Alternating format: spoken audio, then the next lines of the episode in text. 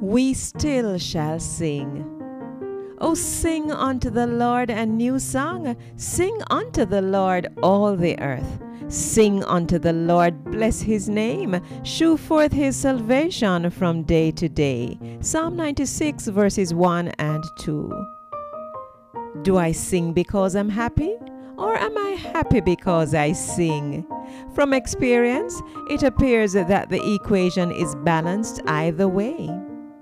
In 1969, American poet Maya Angelou encapsulated her experience overcoming racism and trauma in the engaging title, I Know Why the Caged Bird Sings. In 2010, when the Republic of Haiti was devastated by an earthquake and villagers had no place to go, they broke out into singing on the street and even out of the long gloom of slavery, some of the strongest spiritual songs were born.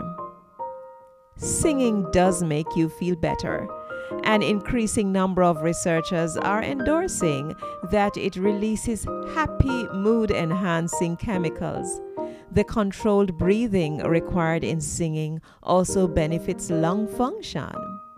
A song is a great avenue for expression and can be quite a confidence booster. Not only does it help you relax, but singing might even relieve your pain. Psalm 96 is only one of the Bible's many invitations to sing unto the Lord. Perhaps the most popular and certainly one of the favorites is Psalm 100. Make a joyful noise unto the Lord, all ye lands. Serve the Lord with gladness. Come before his presence with singing. Know ye that the Lord, he is God. It is he that hath made us, and not we ourselves. We are his people, and the sheep of his pasture.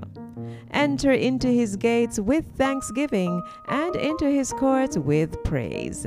Be thankful unto him and bless his name, for the Lord is good.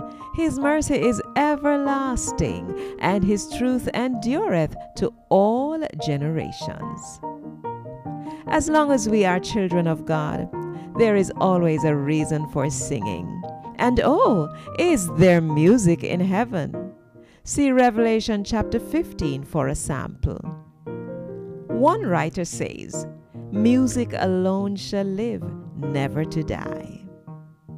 In spite of the heartaches and trials that surround us, we still shall sing. That's a promise.